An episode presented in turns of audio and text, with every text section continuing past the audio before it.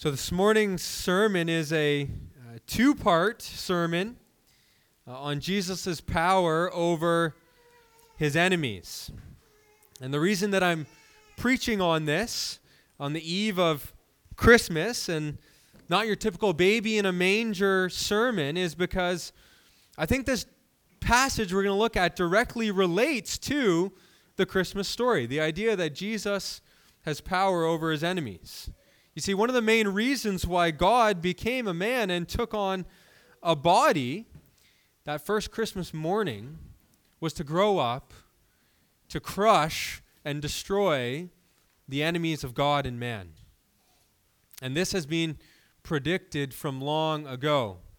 Psalm 110 says of the Messiah, The Lord says to my Lord, Sit at my right hand until I make your enemies your footstool. Or Isaiah 11, verse 4 With righteousness he shall judge the poor and decide with equity for the meek of the earth. And he shall strike the earth with the rod of his mouth, and with the breath of his lips he shall slay the wicked. Or what about this one from some of the very first pages of the Bible, all the way back in Genesis chapter 3? God says to the serpent, the devil, who deceived Adam and Eve, This is what you can expect to be coming for you. I will put enmity between you and the woman, and between your offspring and hers, and he will crush your head, and you shall bruise his heel. You see, that lowly baby lying in a manger, though he came as a humble servant king, who would lay down his life and give himself to save his people from their sins, that's not all that he came to do. He came to crush and destroy every enemy and to rule over all of them as the King of kings and as the Lord of lords. And in our passage this morning, that's exactly what we are going to see. The Son of God, Jesus Christ, destroying the works of the devil and bringing freedom and grace and life to sinners like you and me. And so you can turn your Bibles to Luke chapter 8. We're going to be looking at verses 26 to 39. Luke chapter 8, verses 26 to 39. I know I've been reading a lot of long passages this morning, but it is the Word of God. So. It's far better than anything I'm going to say. So fill more of my sermon with the Word of God and less of my words, the better. Then they sailed to the country of Gerasenes, which is opposite Galilee. When Jesus stepped out on the land, there he met a man from the city who had demons. And for a long time he had worn no clothes, and he had not lived in a house, but among the tombs. And when he saw Jesus, he cried out and fell down before him and said with a loud voice, What have you to do with me, Jesus, Son of the Most High God? I beg you, do not torment me. For he had commanded the unclean spirit to come out of the man. And for many a time it had seized him. He was kept under guard and bound with chains and shackles, but he would break the bonds and be driven by the demon into the desert. Jesus then asked him, What is your name? And he said, Legion, for many demons had entered him. And they begged him not to command them to depart into the abyss. Now, a large herd of pigs was feeding there on the hillside, and they begged him to let them enter these. And so he gave them permission. Then the demons came out of the man and entered the pigs, and the herd rushed down the steep bank and into the lake and drowned. And when the herdsmen saw what had happened, they fled and told in the city and in the country. Then people went out to see what had happened, and they came to Jesus and found the man from whom the demons had gone sitting at the feet of Jesus, clothed and in his right mind. And they were afraid. And those who had seen it told them how the demon possessed man had been healed. Then all the people of the surrounding countries of Gerasenes asked him to depart from them, for they were seized with great fear. And so he got into the boat and returned. The man from whom the demons had gone begged Jesus that he might be with him. But Jesus sent him away, saying, Return to your home and declare how much God has done for you. And he went away proclaiming throughout the whole city how much Jesus had done for him. For our sermon this morning, there's really just one main point that I hope to develop.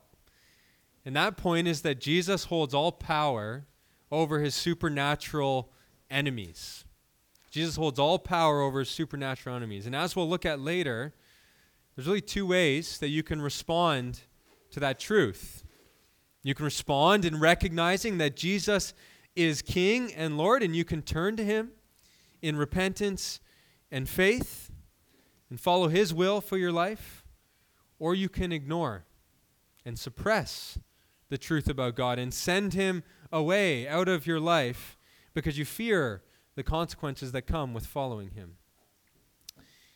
Before we look at the responses, let's spend some time looking at this main point. Jesus holds all power over his supernatural enemies. And of course, the chief supernatural enemy of God is Satan. And you might be wondering is Satan really that bad? Is he, is he really that fierce of an enemy? I don't really see much of Satan's activity around, unless you live in Merrickville, of course. Well, when you look around the world and, and see the suffering and the pain and the death and the wickedness and the injustice, know that all of that is in part because of Satan. You know, is Satan disguised as a serpent who, who came and tempted Adam and Eve, plunging all of humanity into sin and bringing about all of the effects of the fall that we see and experience around us. Now, it doesn't mean that we're blameless. A lot of the evil in the world is not because of Satan, it's because of us. But a lot of it is because of Satan. Satan hasn't stopped his rebellion against God, but he continues to oppose God and his goodness at every chance. Now, Satan can't touch God. Satan can't can't harm God. He can't go and and tempt God or deceive God or torment God. And so instead of waging his war through attacking God, he instead attacks mankind, those who have been created in the image of God, just like he did in the garden. He didn't go after God, he went after God's creation. See, Satan roams around the earth seeking to accuse and to torment and to deceive and to enslave humanity. We're told in 1 Peter 5 that he's prowling around like a lion looking for someone to devour. We're told in Hebrews 2 that he is enslaving people to the fear of death. We're told in 1 Thessalonians 3 that he's tempting believers to turn away from God and to turn to sin. perhaps the saddest one of them all 2 Corinthians 4 that Satan is blinding the minds of the unbelievers so that they cannot see the light of the gospel. And so, yes, Satan is powerful. And he is a wicked and evil enemy both of God and mankind. Now, one of the ways that Satan seeks to extend his rebellion against God is through the work of demons. I'm not sure how much you actually think about demons. Hopefully, not too much, or you're treading down a dangerous road. But hopefully, not too little either, or you're treading down an equally dangerous road. I think C.S. Lewis says it well in, in the preface to his book, The Screwtape Letters. He says there are two equal and opposite errors into which our race can fall about the devils, that is, the demons. One is to disbelieve in their existence, the other is to believe and to feel an excessive and unhealthy interest in them. They themselves, that is, the devils, are equally pleased by both errors and hail a materialist or a magician with the same delight. You see, it's too dangerous to be too concerned with demons and the supernatural. It can lead you into some wonky practices and obsessions. You can also start to, you know, see them under every bush, attributing everything and anything bad to them. Hannah and I joke about a meme that we saw on the internet where it says, um, God's word says, don't be anxious about anything.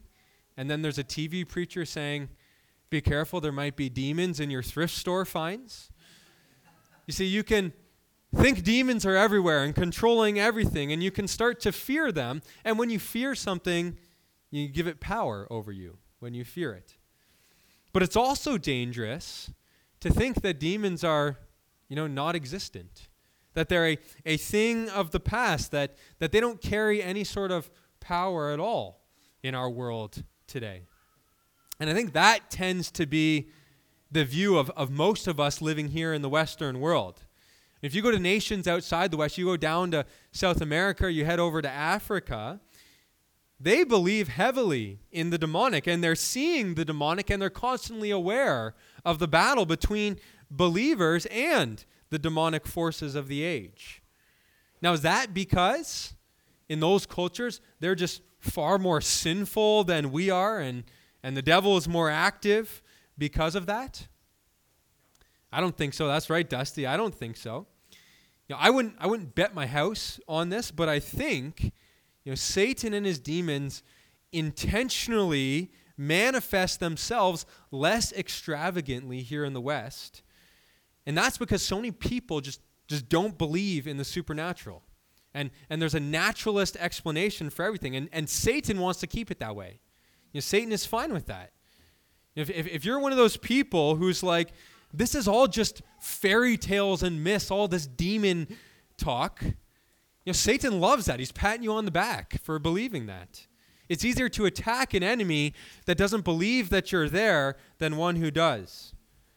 And so it's not that the demons aren't active here in, in the West, they're just acting more subtly, so not as to provoke a, a greater belief in the supernatural. And so ultimately, then, when, when thinking about demons, the proper view of demons is to recognize that yes, they are out there. And they are opposing God and serving their master, seeking to torment and to deceive. But as we shall see in our passage, they're no match for the power of Christ. Now that I've finished my introduction.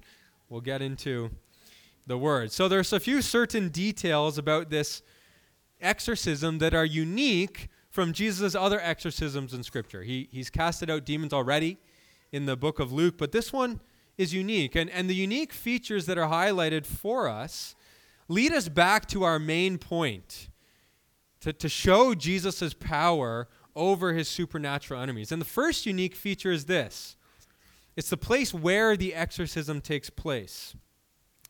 Verse 26 says, Then they sailed to the country of Gerasenes, which is opposite Galilee.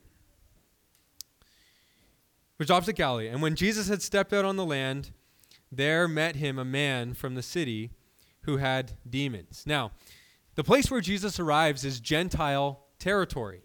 It's on the east side of the Sea of, of, of, the, of the Jordan River and, and the Sea of Galilee. And so, and, and, and you can also tell that it's Gentile territory because the farmers there are farming pigs. That's, that's something that, that no Jew uh, would tolerate among them.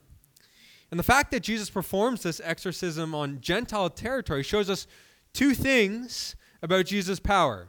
The first is if he is to gain victory, it will be a more difficult one because it's on foreign soil here. Now, you sports fans know that teams always play better when they have the home field advantage. When you're playing in a foreign place, you have other challenges to overcome besides just the team that you're playing. There's a loud crowd.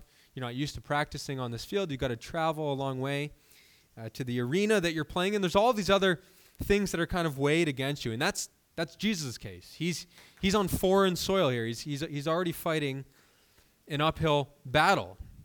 And then secondly, the Gentile nations that Jesus is now entering into have been enslaved to Satan and the demons for a long time. Now this might be a bit of a hot take, but I think that many of the the, the false gods that the Gentile nations have worshipped throughout the years and, and the false gods that they're still worshiping today, I believe are, are actually demons. Psalm 106 talks about the Israelites and how they abandoned the one true God and went to worship other gods and idols, sacrificing their children to them. And it actually says that they were sacrificing their children to the demons. It's not just an Old Testament thing. Paul says in 1 Corinthians 10, when he's talking about the food offerings and sacrifices to idols, he says you're, they're offering and sacrificing to the demons. And so many of these false gods, Baal, Moloch, the Greek gods, I believe, are demons who have enslaved the Gentiles peop- the Gentile peoples to, to worship of them. And so Jesus, being on Gentile territory here, he's now entering into the den of the lion. He's entering into the, the grasp of these evil demons who have been controlling these people for thousands of years. But the most important thing that Jesus stepping onto Gentile territory here shows is a big step in the redemptive plan of God. You see, for much of history, God's primary working has been through his covenant people, the Jews. We read the Old Testament, there's some odd instances of, of Gentiles coming and being a part of the people of God, Rahab or, or Naaman, or the only really missionary book is the book of Jonah. He's called to go to the Ninevites. But for the most part, God is, God is concerned with his covenant people, the, the nation and people of Israel. But with the coming of Jesus, all of that changes.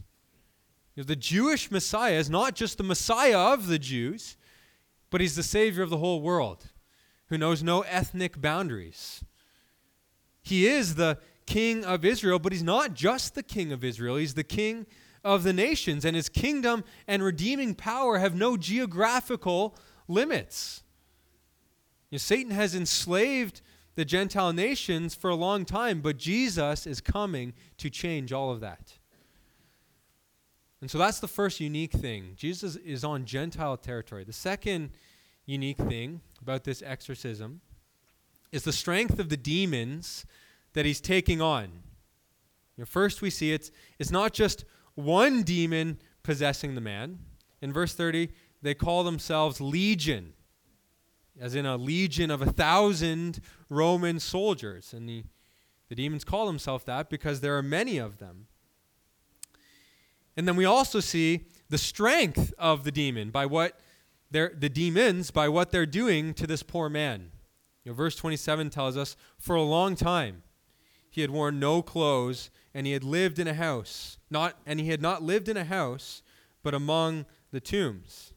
And then down in verse 29, it says, For many a time it seized him, and he was kept under guard and bound with chains and shackles.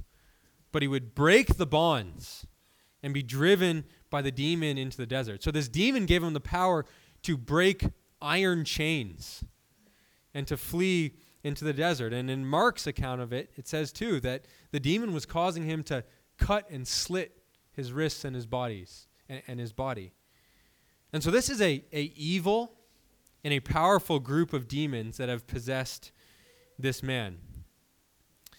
And the point is then, by telling us all of these unique features, that, that Jesus is not facing some sort of, of rookie demon. You know, I'm, I'm undefeated in my wrestling career against my family members, but it's my wife and my kids who are all under five years old. And so it's not a very impressive record that I have. But Jesus here, he's not taking on these weak and pathetic little demons. He's taking on the best of the best, so to speak. Dusty no more, okay? And if we line up our two sides here, Jesus appears to be outmatched. He's going up against an army of demons, and he looks like this might be a problem for him. You know, it's like the passage that I read earlier of David and Goliath. You know, David is, is standing there before Goliath, a, a young shepherd boy. Saul himself says, you're, you're just a youth, probably only about 13 or 14 years old, with nothing but stones and a slingshot in his hands.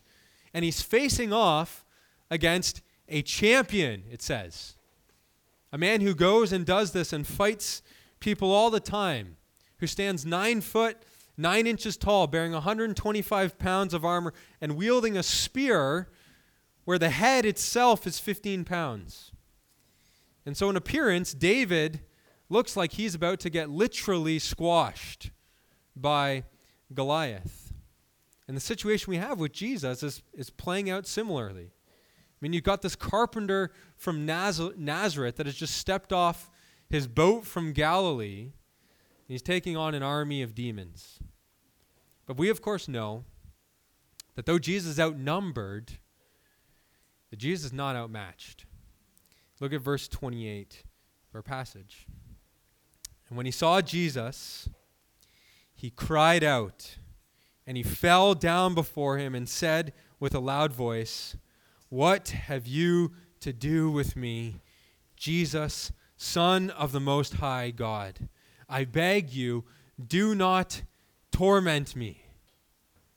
See, these mighty demons who have had their way with this man in this land for many years now cower in the presence of Jesus. They know that whatever power or authority they carried, the work of the devil that they had been doing, is going to come to an end because standing before them is the Son of the Most High God. And the passage says that they're, they're like pathetically begging him because they recognize what he has the power to do to them. Now, that's an interesting conversation that Jesus has here in verses 31 and 32. It says, And they begged him not to command them to depart into the abyss. Now, a large herd of pigs was feeding there on the hillside, and they begged him to let them enter these. And so he gave them permission. And so you notice here that the demons say, they, they beg to Jesus not for him to send them into the abyss. The abyss. And I want to explain what is meant by the abyss and why the demons are just trembling and begging that Jesus not send them into the abyss. See, when I used to read this passage a few years ago, I thought that the abyss meant into nowhere. You know, the, the demons didn't want Jesus to send them into nowhere. They wanted to still go and possess something, and so they ask if Jesus will send them into the pigs. But I realize that's the wrong interpretation. See, the abyss is an actual place. It's an actual place. The abyss, I believe, is a place where the cruelest and vilest of the demons are being held in chains awaiting their judgment. And there's two passages that talk about this. The first one is Jude chapter 6 is, is Jude verse 6. Listen to these words. And the angels who did not stay within their own position of authority, but left their proper dwelling, he has kept in eternal chains under gloomy darkness until the judgment of the great day. The other passage is 2 Peter chapter 2, but I won't read that.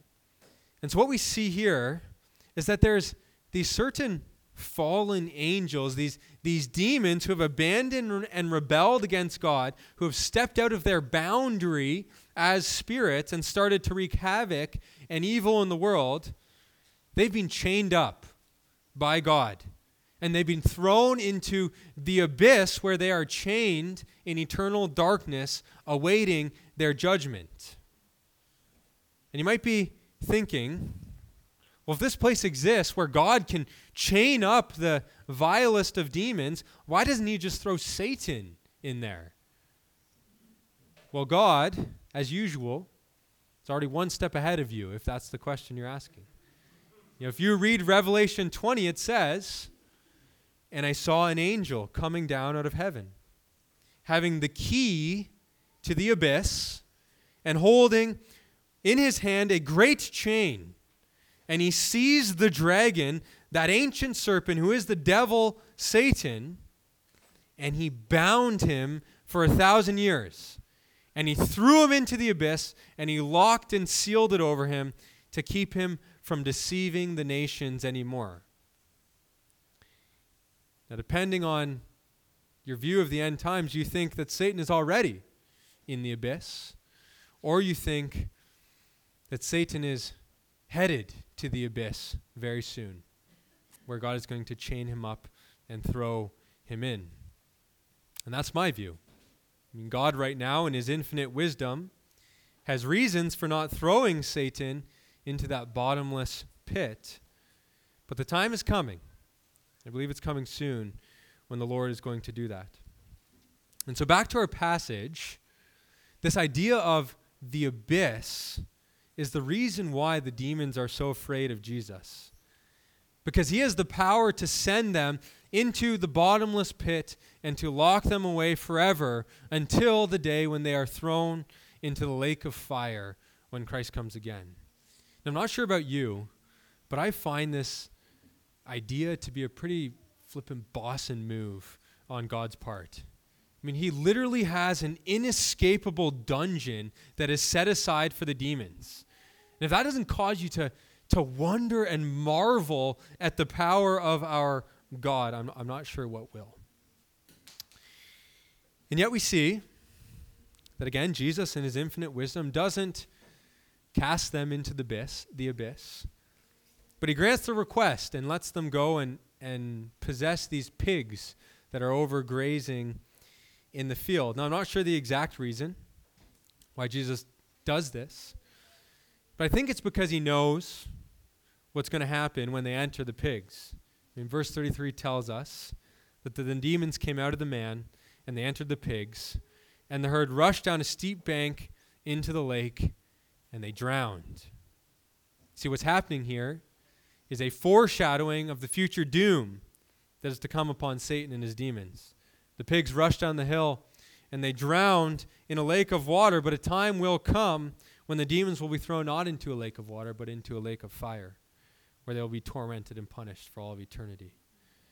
And so Jesus is showing them their end without casting them into the abyss.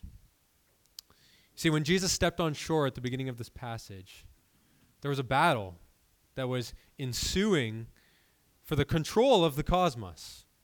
Who is it is going to reign as king? Is it going to be Satan and his demons?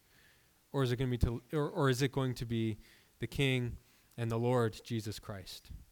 And we see here that Jesus with ease shows that even the most dreadful of enemies are no match for his divine authority and kingship. And this scene here, this battle, it's just a primer. This is just a, this is on the preliminary card to the death blow that Jesus dealt to Satan when he went to the when he went to the cross and he died for our sins. You see on the cross, Satan thought the victory was his. You know, he had led the people in rebellion against the Son of God. He had convinced them to sacrifice the King of glory. And yet, we know that even what Satan thought was his victory was really the victory of God. That it was the plan of God to destroy Satan and the power that he ha- held over humanity through the death of the Son of God. That's why I'm positive on the outlook of the world. Even the death of Christ was to defeat the evils of this world. God cannot lose. God cannot lose no matter how much the devil thinks he's gaining ground. Hebrews 2, verse 14 to 15 says, Christ himself likewise partook in flesh and blood, that through death he might destroy the one who has the power of death, that is, the devil, and deliver all those who through the fear of death were subject to lifelong slavery. See, because of the cross of Christ and his subsequent resurrection from the grave, the beginning of the end has come for that great dragon, Satan. He's been dealt a death blow, and he's now slowly bleeding out until eventually Christ comes again and finishes him off for good. As Romans 16 promises us, God will soon crush Satan under your foot. If there's many names that I think of about Jesus during the time of Christmas everlasting Father, Prince of Peace, wonderful Counselor, mighty God, Word of God. But lately, I think my personal favorite is Jesus the dragon slayer. That he has thrown down that great and ancient dragon. Now, very quickly, what are some points of application from this passage? Well, first and foremost, we have no reason to fear the enemy.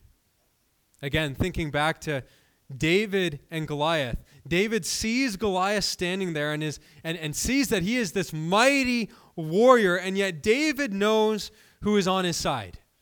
And so he can say without any fear or tremor in his voice, Who is this uncircumcised Philistine that he should defy the armies of the living God? The God who lives, Jesus Christ, is on our side. Whom shall we fear? It's Satan and his demons that run in fear of the church of Jesus Christ. Now, on the contrary, if you're here and you're someone who has not placed your trust in Jesus Christ as your Lord and Savior, then you have every reason to fear. You see, there's only two sides in this war for the cosmos. You're either with God or you're against Him. There is no idea of neutrality. There's no idea of I, am I'm, gonna, I'm not going to worship God and I'm also not going to worship myself and Satan. See, either Jesus is your king and he'll grant you forgiveness from sin and protection from the evil one and freedom from the slavery that he brings upon you and a new life and a new heart. Or he isn't your king. And you'll remain in your sin and slavery, and the devil is going to have his way with you and lead you to the same place that he's headed, to hell for all eternity. Now, Revelation 9 is a chapter that shows what happens when we follow our way? You know, Satan is released, and all of the demons that are trapped within the abyss and the bottomless pit are let out. And Revelation 9 says that they come and they start to sting and attack everyone who does not have the mark of God upon their forehead. See, Satan makes it look like the pleasures of the world are nice. He makes it look like his way is the way that is going to bring you joy. But in the end, he's going to turn on you. And his demons are going to come and they're going to afflict you and they're going to destroy you. But the good news of the gospel is that Jesus offers you today the free gift of salvation. He will save you from your sins, He will save you from the power and enslavement of the evil one. He's going to take you and He's going to make you new, and He will make you a, a new creation with a new life where you have the power to now overcome sin and the evil one. And if you'll humble yourself and you'll turn to Him in faith and repentance and submit to Him as the only true and rightful King of your life, then He offers all of that to you. And so don't be like the villagers in our passage this morning. They saw and they witnessed the power, power and the victory of God with their very own eyes, but they sent Jesus away. They didn't want any part of him or his kingdom. The passage says when they saw this man who they, they themselves had bound with shackles and saw the power that he had, when they saw him healed and sitting in right mind, clothed at the feet of Jesus, they're afraid and they ask him to leave. They're afraid of his power, and they're also afraid of what it might cost them to follow Jesus. Mark, in his gospel, recounts these events, and he says that the herd that was sitting there was a herd of about 2,000 pigs that went and drowned in the river. Now, that's a lot of, a lot of money, that's a lot of bacon. And the truth is that following Jesus might also cost you a lot.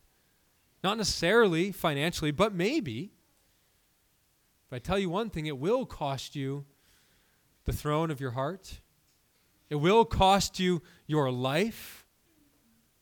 You will no longer live your life for the glory of your name and the pleasure of your will, but you'll live your life for your Lord and your King Jesus Christ. And that's going to cost you. It's going to cost you a lot. Jesus says, Take up your, not vacation bags, your cross, and follow me. And he says that we need to do so every single day. But there's also good news because following Jesus is going to grant you an eternity of joy in the presence of your Savior that will far outweigh the sacrifices that you are making now. What profit a man if he gain the whole world and yet forfeit his soul? Now, second application is that because Christ has power over his supernatural enemies, we do not need to fear.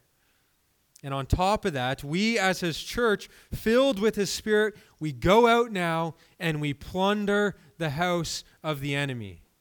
Again, notice what happens in the story of David and Goliath. David, by the power of God, slays Goliath, and he goes and he takes Goliath's sword and he picks up Goliath's massive head and he cuts it off. And he holds up the head in victory. And then the armies of Israel see the victory of their king and they come rushing out after him and they plunder and attack the enemies of God. Those who were once cowering and afraid to face their enemies arise in the power of their king. And likewise, our king the Lord Jesus Christ stands there with the head of the great dragon who was slain at Calvary, and we who were once captive to the enemy, once afraid of the powers of the darkness, we go and we follow our King and we plunder the forces of the evil one. Jesus has won the victory, and the enemy, he's, he's on the run. And we, as his church, are called to go and walk in that victory and extend it. We don't need to be afraid. We don't need to be afraid that, that people are going to look at us weird and they're going to hate us because of the gospel. We are going to triumph. The church of God is going to triumph. And so we bring the gospel with the power, which is the power of God unto salvation, into all spheres of our life. We go and preach the gospel to our governments. We go and preach the gospel to, to those in, in dark places. We go and Preach the gospel to all who will listen until every enemy is placed under the feet of Christ. And we see in our passage that that, that is the natural response of someone whose heart has been changed by Jesus. You know, that once demonic man delivered from the grasp of the evil one begs Jesus to let him come with him and join him in ministry. We see that Jesus has different plans for this man. And he tells him that his mission is to go and proclaim the goodness of the Lord and the freedom that he provides to all those who place their faith in him. And in verse 39 it says that he went away. This man who was once enslaved went away, proclaiming throughout the whole city how much Jesus had done for him. See, that too is our mission to go and proclaim how much Jesus has done for you.